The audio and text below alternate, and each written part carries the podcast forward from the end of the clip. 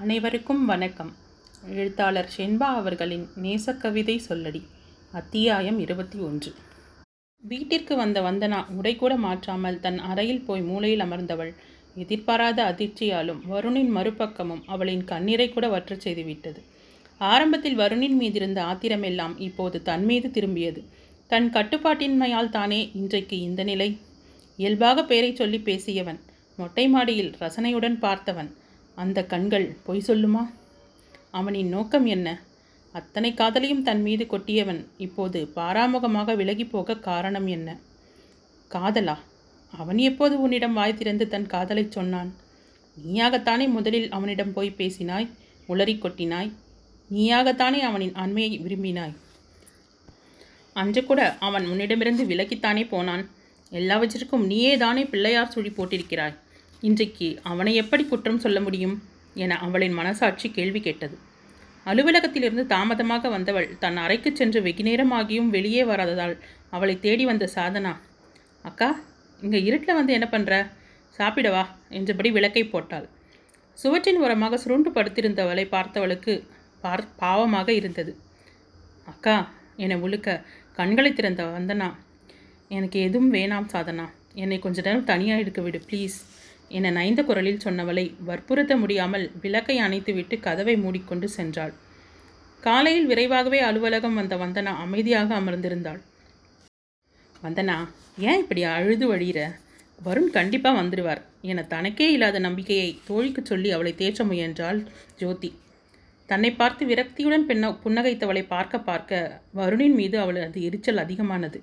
அவனின் இந்த செயலை கொஞ்சமும் ஜோதியால் நம்பவே முடியவில்லை. சரி வா மீட்டிங் ஹால் போகலாம் என வந்தனாவையும் அழைத்து கொண்டு மீட்டிங் ஹாலுக்கு அமர்ந்தாள். அனைவரும் வந்து அமர்ந்த சிறிது நேரத்தில் காரில் வந்து இறங்கி மீட்டிங் ஹாலுக்குள் கௌஷிக் நுழைய அவன் பின்னாலேயே வந்தவனைக் கண்டு அனைவரும் திகைத்து போய் பார்த்தனர். ஜோதியின் இமைகள் விரிந்து முகம் அதிர்ச்சியின் உச்சியில் நின்றது. இது வருண் தானா? இல்லை என யோசித்த ஜோதி வந்தனாவை திரும்பி பார்த்தாள். அவளது முகம் மேலும் திகைப்பை காட்டியது. வந்தனா வருண் தான் எம்டின்னு உனக்கு நேத்தே தெரியும். என்றவளின் குரல் எந்த உணர்ச்சியையும் வெளிக்காட்டவில்லை. Hi everybody meet your new MD mister Varun Rajkumar இந்த கம்பெனியின் எம்டி மட்டுமில்லை என்னோட நெருங்கிய நண்பர் அதோடு என் மைத்துனர் என அறிமுகப்படுத்த கௌஷிக் சொன்ன கடைசி வார்த்தை வந்தனாவின் மனத்தில் வட்டமிட்டது. கசப்புடன் புன்னகைத்து கொண்டாள். வருணும் பேசி முடிக்க அனைவரும் கலைந்து செல்ல தன் இடத்திற்கு வந்த அம் வந்தனா தான் தயாராக கொண்டு வந்திருந்த கடிதத்தை கையில் வைத்துக்கொண்டு வருணை சந்திப்பதற்கான நேரத்தை எதிர்பார்த்து காத்திருந்தாள். காத்திருந்த இடைப்பட்ட நேரத்தில் அவள் காதில் விழுந்த செய்திகள் மனத்திற்கு ஓப்பாக இல்லை. நம்ம வருண் சார் எதுக்காக இப்படி நடிக்கணும்? என்ற கேள்வியும் ஏதாவது காரணம் இருக்கும்பா? என அதற்கு பதிலும் என்னவாக இருக்கும் என கருத்து கணிப்பும் நடந்து கொண்டிருக்க வந்தனா இறுகி போனவளாக அமர்ந்திருந்தாள். அதெல்லாம் முடிஞ்ச விஷயம். கடைசியாக லேட்டஸ்ட் நியூஸ் என்னன்னு தெரியுமா? வருண் சாருக்கு கல்யாணமாம். பொண்ணு நம்ம கௌசிக் சாரோட சொந்தமாம். என வந்தனாவின் மனநிலை புரியாமல் ஆளாளுக்கு ஒவ்வொன்று சொல்ல ஜோதி எரிச்சலுடன் தெரியாமல் ஏதாவது உளராதீங்க சார் என்றார். நாங்கள் ஏமா வளர போகிறோம் உள்ளே நாங்கள் இருக்கும்போது தானே கௌசிக் சார் ஃபோனில் யார்கிட்டயோ பேசிகிட்டு இருந்தார் என சொல்லிவிட்டு தங்கள் வம்பை தொடர ஜோதி வந்தனாவின் முகத்தை கலவரத்துடன் பார்த்தாள். ஒரு நொடி கண்களை இறுக மூடி திறந்தவள் முடிவுடன் தன் ராஜினாமா கடிதத்தை எடுத்துக்கொண்டு வருணின் அரைக்கதவை தட்டாமலேயே திறந்து கொண்டு உள்ளே செல்ல ஜோதியும் அவளை பின்தொடர்ந்தாள். கௌசிக்குடன் எதையோ விவாதித்துக் கொண்டிருந்த வருண் புயலென உள்ளே நுழைந்தவளை சிறிதும் எதிர்பார்க்காததால் வந்தனா? என்றபடி எழுந்தான். பரவாயில்ல உன் பேரை கூட நினைவு வச்சிருக்காரே என ஜோதி கிண்டலாக சொன்னாள். தன் கையில் இருந்த கடிதத்தை டேபிள் மேல் வைத்த வந்தனாவோ உள்ளே வந்த வேகத்திற்கு சிறிதும் சம்பந்தம் இல்லாமல் அமைதியான குரலில் என் ரெசிக்னேஷன் லெட்டர் சில தவிர்க்க முடியாத சூழ்நிலையால் என் வேலையை ராஜினாமா செய்கிறேன் சார் வந்தனா நான் சொல்கிறத கொஞ்சம் கேள் என்றான். என் ராஜினாமா கடிதத்தை ஏற்றுக்கோங்க இத்தனை நாள் இந்த அலுவலகத்தில் வேலை செஞ்ச சந்தோஷத்தை நான் என்றைக்குமே மறக்க மாட்டேன். நீங்கள் என் குடும்பத்துக்கு செஞ்ச உதவிக்கெல்லாம் ரொம்ப நன்றி. என அவனை நேருக்கு நேராக பார்த்து எந்த உணர்ச்சியையும் வெளிப்படுத்தாமல் கைகூப்பி வணங்கிவிட்டு இரண்டடி நகர்ந்தாள். வந்தனா நான் என வருணின் குரல் ஆழ்ந்து ஒலிக்க நின்றவள் திரும்பாமலேயே உங்கள் கல்யாண வாழ்க்கைக்கு நிம்மதியும் சந்தோஷமாக அமைய கடவுளை வேண்டிக்கிறேன் சார் என்றவள் அறையை விட்டு வெளியேறினாள். பேச்செழாமல் அவள் செல்வதையே பார்த்து கொண்டிருந்த வருணிடம் இப்போ சந்தோஷந்தானே மிஸ்டர் வருண்? ஒரு அப்பாவி பொண்ணோட வாழ்க்கையில் ஆசையை காட்டி ஏமாத்திட்டீங்கல்ல? தனக்கு நீ எதையுமே ஆசைப்பட தெரியாதவன் மனசில் ஆசையை வளர்த்து கடைசி நேரத்தில் கழுத்தை நெரிச்சிட்டீங்க. வாழ்க்கை முழுசுக்கும் மறக்க முடியாத அடியை அவளோட நெஞ்சில் அடிச்சிட்டிங்க. உங்கள் பணக்கார விளையாட்டை விளையாட அந்த அப்பாவி தான் கிடைச்சாளா? இப்போ கூட அந்த பைத்தியக்காரிக்கு உங்களுக்கு திட்ட தெரியல சார். எனிவே குட் பை என்னை படப்படத்தை ஜோதி அறையை விட்டு அகன்றுவிட கௌஷிக்கும் வருணும் திகைத்து நின்றிருந்தனர். அத்தியாயம் இருபத்தி ரெண்டு ஜோதியுடன் வீட்டிற்கு வந்து இறங்கியவளை பார்த்த பாபு அம்மா அக்கா வந்தாச்சி. என்னை கூச்சலிட்டு கொண்டே உள்ளே ஓட. வாசலில் நின்றிருந்த காரையும் காலணிகளையும் பார்த்து கொண்டே உள்ளே வந்தவள் ஹாலில் அமர்ந்திருந்தவர்களை பார்த்து சிலையாகி நின்றாள். எத்தனை முறை சொன்னாலும் இவர்களுக்கு புரியாதா? இந்த கல்யாண பேச்சு பேச இனி வரவேண்டாம் என சொல்லியும் மீண்டும் வந்தால் என்ன அர்த்தம்? என கோபம் துடன் நின்றவளை வந்தனா வா வா என்னை அறைக்கு அழைத்து சென்றார் சாவித்ரி. அம்மா என்னம்மா இது? என அவள் ஆரம்பிக்கும் போதே உனக்கு எது செஞ்சாலும் உன் நல்லதுக்கு தான் நம்பிக்கை இருக்கு இல்லையா? சாவித்ரி தவிப்புடன் கேட்க ஆனால் அம்மா அவங்கள எல்லாத்தையும் மறந்துட்டு மன்னிப்பு கேட்டு வராங்க என்னை சொல்லிக்கொண்டு இருக்கும்போதே அம்மா அவங்களாம் கிளம்புறாங்களாம் என்றபடி பாவனா வந்தாள். நீ இவளுக்கு கொஞ்சம் எடுத்து சொல்லுமா என்றவர் மகளின் முகத்தை பார்த்து எல்லாம் உன் நல்லதுக்கு தான் வந்தனா? என சொல்லிவிட்டு ஹாலிற்கு சென்றவர். அவர்களுடன் பேசுவது கேட்டது. ஆத்திரத்துடன் கைப்பையை கட்டில் மீது வீசிவிட்டு நெற்றியை பிடித்தபடி அமர்ந்தாள் வந்தனா. அவள் அருகில் அமர்ந்த ஜோதி வந்தனா நான் அம்மாட்ட பேசட்டுமா? என கேட்டாள். என்னன்னு? உங்கள் பொண்ணு ஒருத்தங்கிட்ட தான் மனசை பறி கொடுத்து ஏமாந்து நிற்கிறானா இப்போது இப்போ தான் எங்கள் வீடு ஒரு பெரிய இழப்புலேருந்து மீண்டு இருக்கு. இந்த நேரத்தில் இந்த விஷயத்தை எப்படி சொல்கிறது வரும் எதுக்காக ஜோதி என்கிட்ட பழகணும்? எதுக்காக என் வீட்டுக்கு இவ்வளோ உதவி செய்யணும்? அதெல்லாம் கூட என் மனசை கவர் அவர் செஞ்ச தந்திரம்னு நினச்சாலும் அவர் என்கிட்ட ஒரு நாள் கூட வரம்பு மீறி நடந்ததில்லை. அன்னைக்கு நடந்ததெல்லாம் உண்மையா? இல்லை வருண் இப்போ நடந்துக்கிறது உண்மையா? அவரோட மனசில் என்ன தான் இருக்குது இல்லை எல்லாம் அவரோட பணக்கார பொழுதுபோக்கு விளையாட்டா? என்னால் ஒரு முடிவெடுக்க முடியாமல் தடுமாற்றமாக இருக்குது ஜோதி. என்று புலம்பினாள். வந்தனா ரிலாக்ஸ் இப்போ நீ தான் தீர்மானமாக முடிவெடுத்தாகணும் நேரமாயிட்டே இருக்கு. அவங்க இன்னும் கொஞ்சம் நேரத்தில் வந்துடுவாங்கம்மா முகத்தை அழுந்த துடைத்து கொண்டு எழுந்தவள் முடிவெடுத்துட்டேன். இதுதான் எனக்கு விதித்தது. எதுவும் மாறப் போகிறதில்ல என் குடும்பத்துக்காக எவ்வளவோ விட்டு கொடுத்து போயிருக்கேன். இப்போது என் வாழ்க்கையையும் விட்டு கொடுக்குறேன் என் அப்பா அம்மா சொல்கிற மாப்பிள்ளையே கல்யாணமும் பண்ணிக்கிறேன். ஆனால் காலம் பூரா ஒருத்தரை ஏமாற்ற போகிறோன்ற தான் உறுத்தலாக இருக்குது ஜோதி.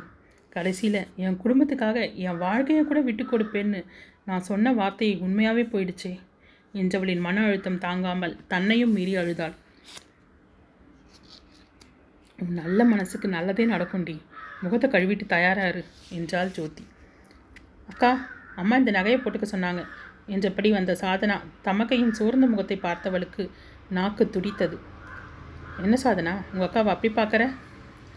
ஒன்றும் இல்லைக்கா சும்மா என்னை அசடு வழிய நின்றாள். ஆமாம் உங்கள் வருங்கால அத்தான் பேர் என்ன?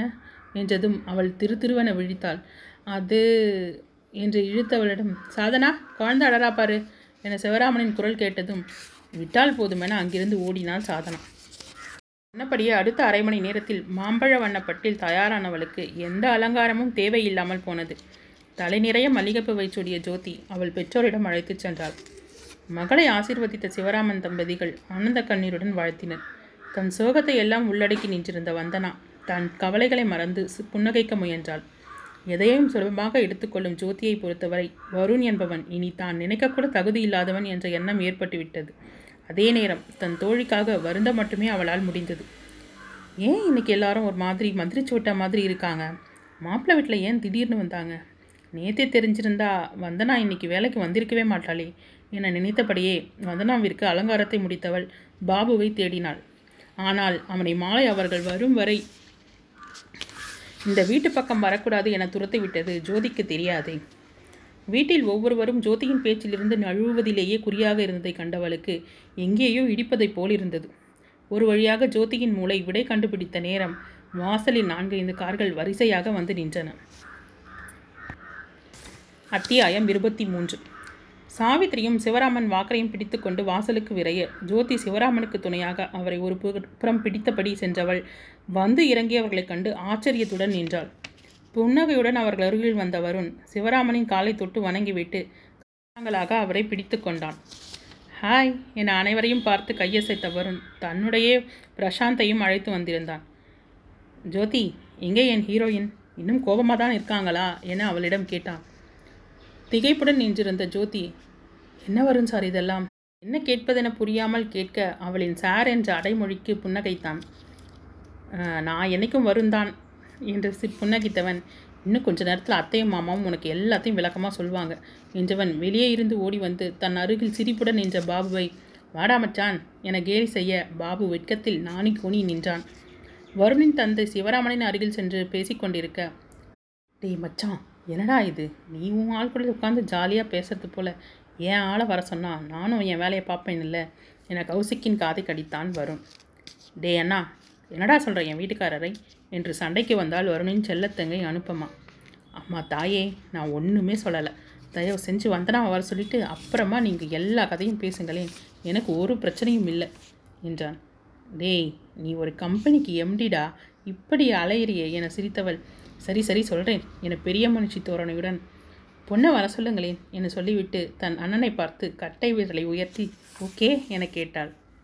கவுத்துட்டாடா உன் பொண்டாட்டி என முனகியவன் அனைவரையும் பார்த்து அசட்டு சிரிப்பு ஒன்றிட்டான் சம்மந்தி வாயை கேட்டாச்சு. இதுக்கு மேலே நாம் நம்ம மரியாதையை காப்பாற்றிக்கணும் அவனே நேராக போய் பொண்ணை பார்க்கறதுக்குள்ளே வந்தனாவை வர சொல்லுங்க என்றார் வருணின் தந்தை.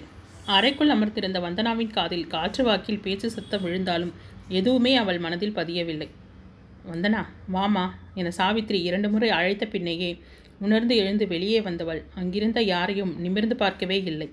சம்பிரதாயத்திற்கு வந்திருந்த உறவின பெண்கள் கேட்ட கேள்விகளுக்கு மட்டும் பதில் சொல்லி கொண்டிருந்தாள். பொண்ணை எங்களுக்கு ரொம்பவே பிடிச்சிருக்கு. என் பையன் பேசணுமாம். உங்களுக்கு ஆட்சேபனை இல்லைன்னா என வருணின் தந்தை சொல்ல சிவராமன் சந்தோஷமாக சம்மதித்தார். ஜோதி நான் அந்த ரூமில் இருக்கேன். வந்தனாவை அங்கே அனுப்பு என அவளுக்கு செய்கை பாதியும் ரகசிய குரலில் பாதியுமாக சொல்லிவிட்டு முன்னால் செல்ல சிரிப்புடன் ஜோதி வந்தனாவை அழைத்துச் சென்று வருண் இருந்த ரூமின் அருகில் நிறுத்தினாள்.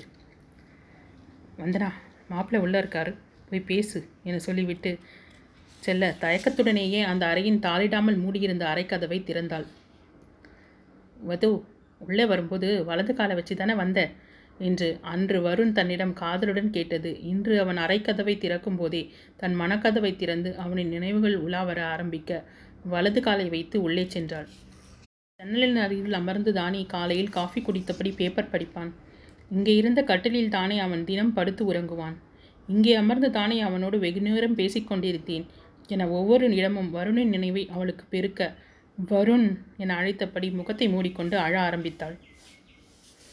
உள்ளே வந்ததும் தன்னை கண்டு அவளின் முகம் எப்படி சந்தோஷத்தை பிரதிபலிக்கும் என எண்ணிக்கொண்டிருந்தவனுக்கு அவள் கதவை திறக்கும்போது இதயம் முதல் முறையாக தன்னையும் அறியாமல் வேகமாக துடிப்பதை உணர்ந்தான் உள்ளே வந்தவளின் பார்வை வாசற்படியிலும் கட்டிலிருந்த இடம் என ஒவ்வொரு இடமாக ஆராய்ந்ததே தவிர அந்த அறையில் தான் ஒருவன் இருப்பதை அவள் உணர்ந்ததாக தெரியாமல் அலைபாய்ந்த கண்களும் விம்மிய நெஞ்சமுமாக நின்றவளை அள்ளி அணைத்து கொள்ள துடித்த கரங்களை கட்டுப்படுத்தி கொண்டு அவளையும் மீறி தன் பெயரைச் சொல்லி அழுதவுடன் தாங்க முடியாதவன் வது என்ற அழைப்புடன் தன்னோட சேர்த்து இருக்க கட்டிக்கொண்டான் வது ப்ளீஸ் சாரிடா தப்பு தாண்டா உன்னை நான் ரொம்பவே சோதிச்சிட்டேன் வது அழாதேம்மா என மன்றாடலுடன் வருணின் அமைப்பு மேலும் இறுகியது. வது என்னை பாருடா. நான் உன் வருண் வந்திருக்கேன். கண்ணை திறந்து பார் என அவள் முகத்தை இரு கைகளிலும் பற்றி நிமிர்த்தினான். இல்லை நான் நம்ப மாட்டேன். நான் கண்ணை திறக்க மாட்டேன். திறந்தா என்னோட வருண் என்னை விட்டு போயிடுவார். அவர் குரல் கேட்காமல் போயிடும். நான் திறக்க மாட்டேன் என பிடிவாதமாக கண்களை அழுந்த மூடிக்கொண்டு திறக்காமல் நின்றாள். அவள் தோள்களை இறுக பற்றியவன். வந்தனா லிசன் வருண் வந்திருக்கேன். கண்ணை திறந்து பார். உன்னை விட்டு இனி எங்கேயும் போக மாட்டேன். எப்போதும் உன் பக்கத்திலே இருப்பேன் என ஆயிரம் சமாதான வார்த்தைகளை சொல்லி அவளை ஒழுக்கினான் நிச்சயமாக என்னை விட்டு போக மாட்டீங்கல்ல? என்னை நிச்சயப்படுத்தி கொண்டு அவள் மெல்ல கண்ணை திறந்தாள். திறந்தவளின் விழிகளில் கொஞ்சம் கொஞ்சமாக வெளிச்சம் பரவ அந்த வெளிச்சத்தின் இடையில் தெரிந்த அவனது முகத்தை கண்டவள். இரு கைகளாலும் பற்றி வருண் என உதடுகள் மட்டுமே அசைய அவன் தோளில் ஓய்ந்து போனவளாக சாய்ந்தாள். அவளை ஒரு இருக்கையில் அமர வைத்தவன் மின்விசிறியை முழு வேகத்தில் சு- சுழலவிட்டு அவள் அருகில் வந்து அமர்ந்தான். இரு கைகளாலும் நெற்றியை பிடித்தபடி அமர்ந்திருந்த வந்தனாவை பரிதாபமாக பார்த்தான். வந்தனா என தோலை தொட்டவனின் கையை தட்டிவிட்டாள். இதை நான் எதிர்பார்க்கவே இல்லை. இதை எப்படி முட்டலாக்கியிருக்கீங்க? அப்படி தப்பாக நினைக்காத. ஒரு வகையில் நான் இப்படி நடிக்க நீதான் காரணம் என்றான். நானா? நானா அவங்கள நடிக்க சொன்னேன்? எல்லா விஷயம் தெரிஞ்சு என்னை நீங்கள் ஏமாத்திருக்கீங்க you are a cheater liar என்றாள் no what I am not a liar your dearest lover என்றான். சுவாரஸ்யத்துடன் நிறுத்துங்க வரும் எனக்கு அவள் குரல் உயர்த்த. முதல்ல நீ நிறுத்து. அதை காது கொடுத்தே கேட்க மாட்டியா? எல்லாத்துக்கும் நீ தான் காரணம். நீ முதல்லையே கல்யாணத்துக்கு சம்மதிச்சிருந்தா எதுக்கு நான் இப்படி பொய் சொல்லி உன்னை ஏமாற்ற போகிறேன் உன்னை விட்டால் எனக்கு என்ன பொண்ணே இல்லைன்னு நினப்பா? முட்டாள். என தன் கோபத்தை அவன் வெளிக்கொணர வந்தனா அதிர்ந்து போய் பார்த்தாள். பொய் சொன்னது எதுக்கு? உன்னை ஏமாத்தவா? இல்லை பார்த்ததும் மனசில் பதிஞ்சு பண்ண உன்னை கல்யாணம் செஞ்சுக்க வேணுன்ற ஒரே காரணம். எங்கள் அம்மாவோட ஆசைப்படி நீ தான் மருமகளாக வரணுன்ற அந்த ஒரே ஒரு காரணத்துக்காக தான் இதுக்காக இன்னும் எவ்வளவோ கூட செஞ்சுருப்பேன். உன் வார்த்தைப்படி பார்த்தா உன்னை இன்னும் கூட ஏமாற்றி இருப்பேன் என்றவன் திரும்பி நின்று கொண்டான். மறுபுறம் திரும்பி நின்றிருந்தவனின் அருகில் சென்றவள் தயக்கத்துடனேயே சாரி நான் அந்த வார்த்தையை சொல்லியிருக்கக்கூடாது ஐ எம் சாரி வருண். கோவத்தில் சொல்லிட்டேன். ஆனால் நீங்கள் யாருன்னு மறைச்சது தப்பு தானே என்றவளை சட்டனை திரும்பி பார்த்ததும் ஒரடி பின்னால் விலகி நின்றாள். அவளின் செயல் அவனின் முகத்தில் புன்னகையை வ படரவிட அதை கண்டவள் மெல்ல அவன் அருகில் வந்து கரத்தை பற்றி மன்னிச்சிட்டிங்கல்ல? என முறுவலுடன் கேட்டாள் அதுவரை கோபத்தை தாக்குப்பிடித்தவன் அதற்கு மேல் முடியாமல் சிரிப்புடன் அவளை பற்றியிருந்த கரத்தை அவள் தோள்மேல் போட்டு தன் அருகில் இழுத்தான். பேசிடுவோம். எல்லாத்தையும் பேசி சந்தேகத்தை தீர்த்துக்குவோம் என அவளை இருக்கையில் அமர வைத்து தானும் அமர்ந்தான். அத்தியாயம் இருபத்தி நான்கு அப்பா அம்மா பற்றி சொல்லியிருக்கேன் இல்லையா? நான் ஜெர்மன் கம்பெனி ஒன்றுத்தில் பயிற்சி பணிக்காக போயிருந்த நேரம். அம்மாவுக்கு உடல்நிலை சரியில்லாமல் ஆகிடுச்சு அவங்க நல்லா இருக்கும் போதே எனக்கு கல்யாணம் செஞ்சு பார்க்கணுன்னு அப்பாவை வற்புறுத்த அப்பாவும் பொண்ணு பார்க்க ஆரம்பித்தாங்க அப்போது எனக்கு கல்யாணத்தில் அந்த அளவுக்கு ஆர்வம் இல்லை. அம்மாவுக்காக சம்மதம் சொன்னேன். அப்பாவுக்கு அம்மாவை போலவே ஒரு பொண்ணு வீட்டுக்கு மருமகளாக வரணும்னு எண்ணம். அம்மா ஏழ்மையான குடும்பத்திலேருந்து வந்தாங்க. ஆனால் அன்னையிலேருந்து இன்னைக்கு வரைக்கும் அவ்வளவு அந்யோன்யமாக குடும்பம் நடத்திட்டுருக்காங்க. அப்பாவும் அதே போல் மருமகள் வேணுன்ற எண்ணத்தில் தான் எங்கள் மாமாவை வர வச்சு பேசியிருக்கார்.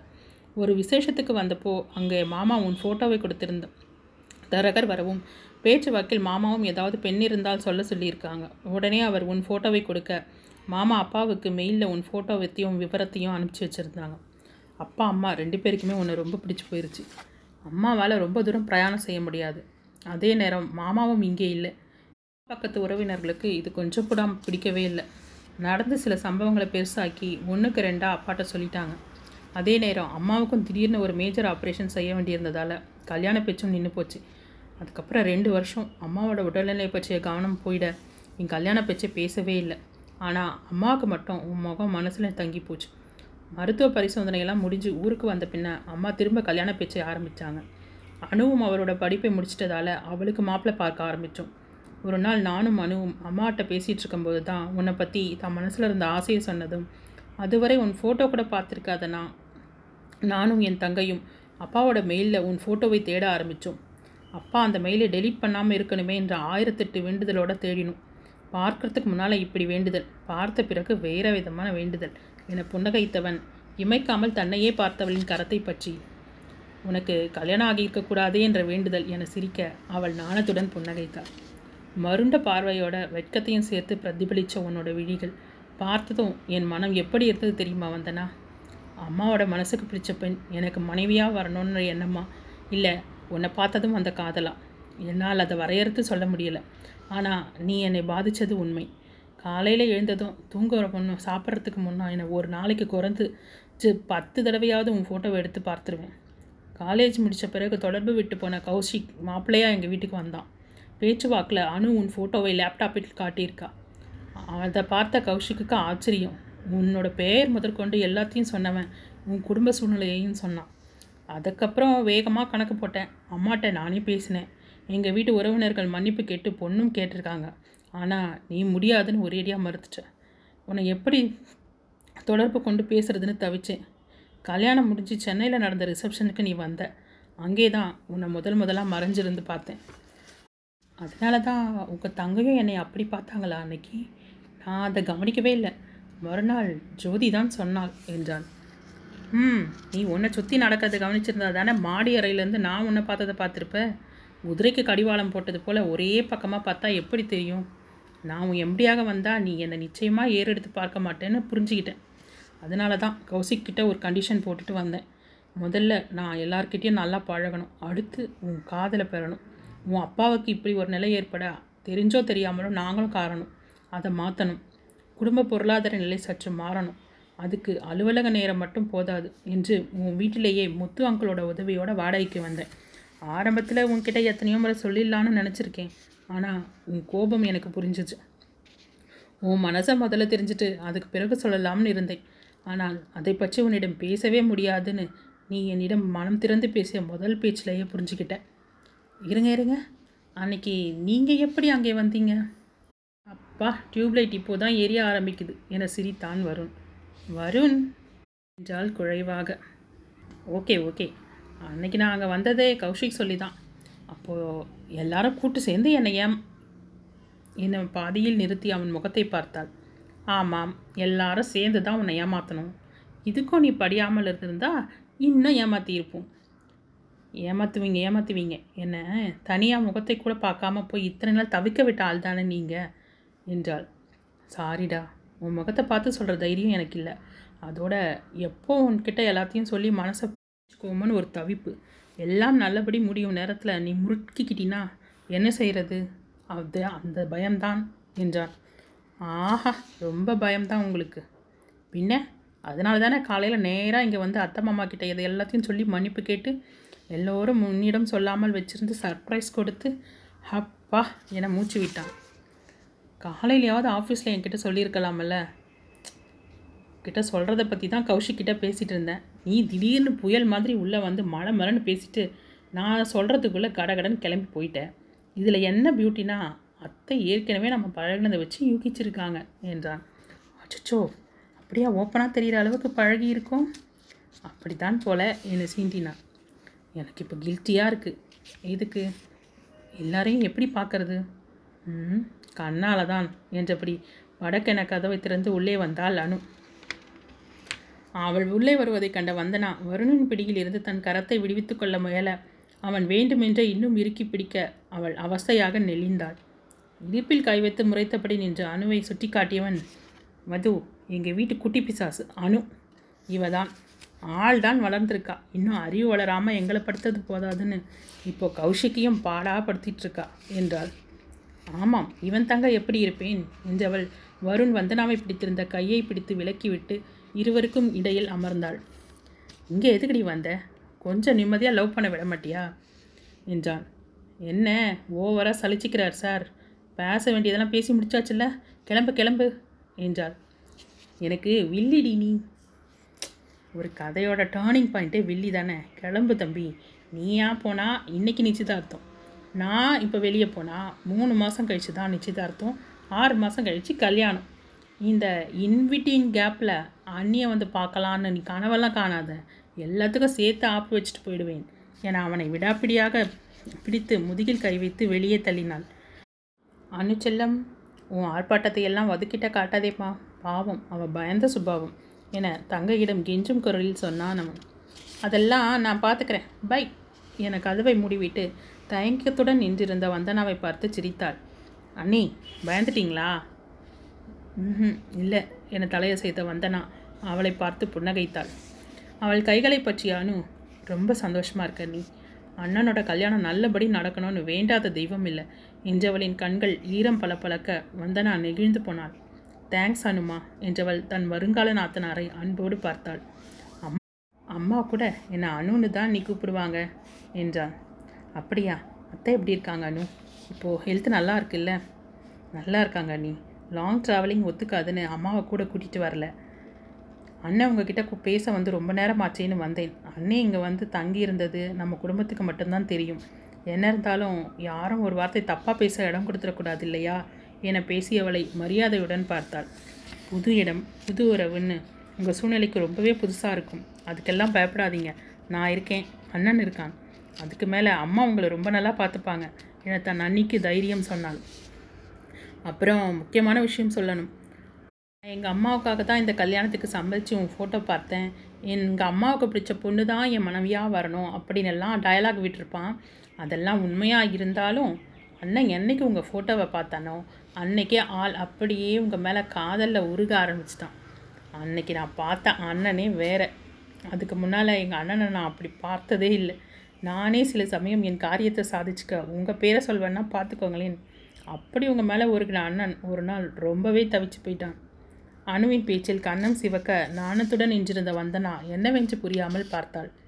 நீங்கள் அண்ணன்ட்ட சண்டை போட்டீங்களாமே என அவள் நினைவுபடுத்தினாள். "அ- அது புரியுத நீ. ஆனால் அண்ணன் ரொம்ப நொந்து போயிருந்தான். நானும் கௌஷிகம் தான் அவனை தேத்தணும். உங்கள் அம்மா ஃபோன் பண்ணி பேசினாங்க. ஆனால் நீங்கள் பேசலன்னு வருத்தப்பட்டான்.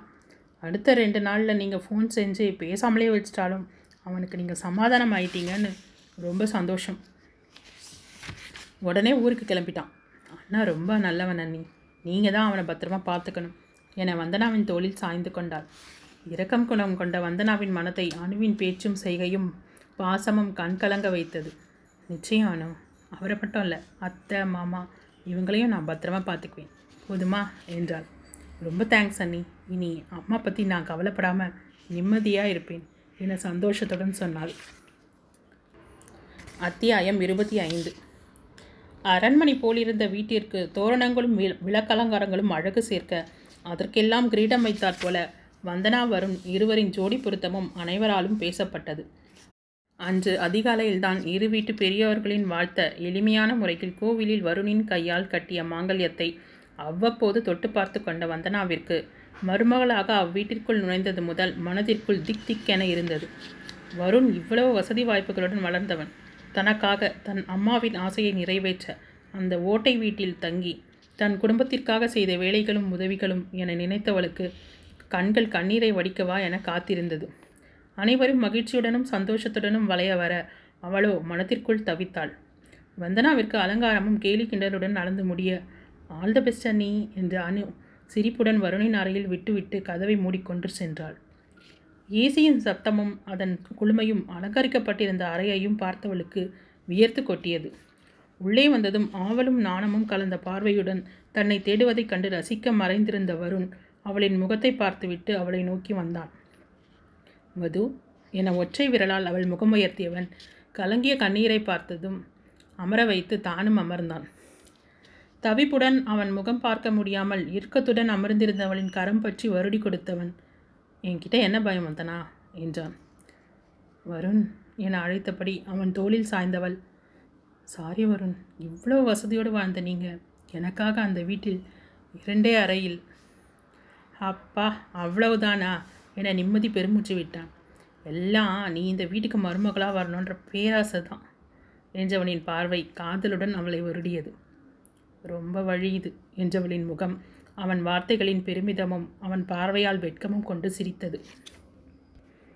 அவள் முகம் பார்த்து சிரித்தவன் சற்று நேரம் கண்களை மூடி அமைதி அமைதியாக அமர்ந்திருந்த போதும் பற்றியிருந்த அவளது கரத்தை விடவில்லை. என்ன ரொம்ப தீவிரமாக யோசிக்கிறது போல இருக்குது என கேட்டாள். ம் நம்ம எதிர்காலத்தை பற்றி யோசிக்கிறேன். என் கடமைகள் இப்போ தான் அதிகமாகி இருக்குது பாவனாவை டாக்டருக்கு படிக்க வைக்கணும். பாபுவை பெரிய என்ஜினியர் ஆக்கணும். நம்ம எதிர்காலம் என்றதும் எதையோ எண்ணியவள். அவனின் பேச்சை கேட்டு மலைத்து போனாள். இதெல்லாம் நீங்கள் செய்ய அப்பாவும் அம்மாவும் சம்மதிக்க மாட்டாங்க வருண் என்றாள். சரி அப்போ என்ன செய்யலாம்? என அவளிடமே தூண்டிலை வீசினான். பாபு பாவனாக்கு ஏதாவது எஜுகேஷன் லோன் போட்டு ஏற்பாடு செய்யலாம். அம்மாவும் இப்போது செல்ஃப் எம்ப்ளாய்ட் அதனால் பிரச்சனை இல்லை. அதோட வீட்டில் இருக்கிற ரெண்டு அறைகளை வாடகைக்கு விட போகிறத வேற அம்மா பேசிக்கிட்டாங்க. ஓ என்றவன் அருகில் இருந்த ஷெல்ஃபில் இருந்த ஃபைலை எடுத்து கொடுத்து சரி இதை பார் என்றான். விரித்து பார்த்த வந்தனாவின் விழிகள் ஆச்சரியத்தில் விரிந்தன. பாபு பாவனாவிற்கு அவர்களின் மதிப்பெண் அடிப்படையில் ஒரு தொண்டு நிறுவனத்திலிருந்து கல்வி உதவித்தொகையை வழங்க ஏற்பாடு செய்திருப்பதாகவும் இன்னொரு பேப்பரில் பிரசாந்த் தன தங்கள் கம்பெனியில் நிரந்தர கேன்டீன் கான்ட்ராக்ட் வழங்கப்படுவதாகவும் அதே நேரம் அவனுக்கு தனியாக ஒரு ரெஸ்டாரண்ட் வைக்க தேவையான பணத்தை கடனாக வழங்க வங்கி மூலம் ஏற்பாடு செய்திருந்ததற்கான பத்திரங்களும் கடிதங்களும் அதில் இருந்தன. படித்த வந்தனா பிரமிப்புடன் அவனை பார்த்தாள். என்னடா தேங்க்ஸ் சொல்ல போறியா? என சிரித்தவனின் மார்பில் சாய்ந்து அவனை இறுக கட்டிக்கொண்டாள் சொல்ல மாட்டேன் வருண். இப்படி ஒரு வார்த்தையை சொல்லி உங்களை அந்நியமாக்கிக்க மாட்டேன். நீங்கள் ஏன் வருண்? எனக்கு மட்டுமே சொந்தமானவர். எனக்கு எவ்வளவு பெருமையாக இருக்குது தெரியுமா? என தன் அன்பால் அவனை மேலும் இறுக்கிக் கொள்ள வருண் அவள் கன்னத்தில் முத்தமிட்டான். இதையெல்லாம் நானே செஞ்சுருப்பேன். அத்தையும் மாமாவும் சதி சம்மதிக்க மாட்டாங்கன்னு தெரிஞ்சு தான் உதவித்தொகைக்கு ஏற்பாடு பண்ணேன். அப்பாவோட கம்பெனியை பார்த்துக்க நாம் இனி இங்கேயே இருக்க வேண்டியிருந்த இருக்கிறதால சென்னை பிரான்ச்சுக்கு அப்பப்போ போய் பார்த்துக்கிட்டு வரலாம். அடிக்கடி நீயும் நானும் அங்கே போய் வரும்போது அத்தைக்கும் மாமாவுக்கும் ஏதாவது செய்திடலாம். உங்கள் முத்து அங்கிள் கிட்ட சொல்லி அந்த வீட்டை மாமா பேருக்கே மாற்றி கொஞ்சம் மாடிஃபை பண்ணி அவங்களுக்கு வாடகை வரும் அளவுக்கும் செய்து கொடுத்துடலாம். நம்ம சாதனாவும் கொஞ்சம் உயர்ந்து வரணும் இல்லையா? அவன் மனசில் ஒரு தாழ்வு மனப்பான்மை வரக்கூடாதுன்னு தான் வங்கி கடனுக்கு ஏற்பாடு செஞ்சுருக்கேன். அவங்களுக்கும் கொஞ்சம் தன்மானம் இருக்கும். அதோட கமிட்மெண்ட் இருந்தால் தான் வாழ்க்கையில் உயர முடியும். என்னை மாதிரி என சிரிப்புடன் அவன் பிடியிலிருந்து விலகி நின்றாள். மௌனமாக இருந்தவள் எனக்கு என்ன சொல்கிறதுனே தெரியல வருண். நடந்தது நடக்கிறதே எல்லாமே கனவு மாதிரி இருக்குது எனக்கு இப்படி ஒரு வாழ்க்கையா? என்றாள். உன்னை நீ ஏன் ஏன் குறைவாக மதிச்சுக்கிற? எத்தனை பேருக்கு நினச்சபடி லைஃப் அமையும்? நான் லக்கி உன்னை போல் தன்னம்பிக்கை நிறைஞ்ச பொண்ணை கல்யாணம் பண்ணிகிட்ருக்கேன் அதுக்கு நான் தான் பெருமைப்படணும். யூ ஆர் ரியலி கிரேட் வது ஐ லவ் யூ என்று காதலுடன் அவளை அணைக்க என்றென்றும் அவன் தனக்கே உரியவன் என்ற பெருமையுடன் அவளும் அவனை தஞ்சமடைந்தாள். இருமனமும் ஒரு மனமாக சங்கமித்து வாழ்வில் இல்லற ஜோதியை ஏற்றி என்னாலும் பொன்னாலாய் மகிழ்ந்திருக்க எதிர்காலம் அவர்களை இருக்கரம் கொண்டு வரவேற்க காத்திருந்தது. சுபம்.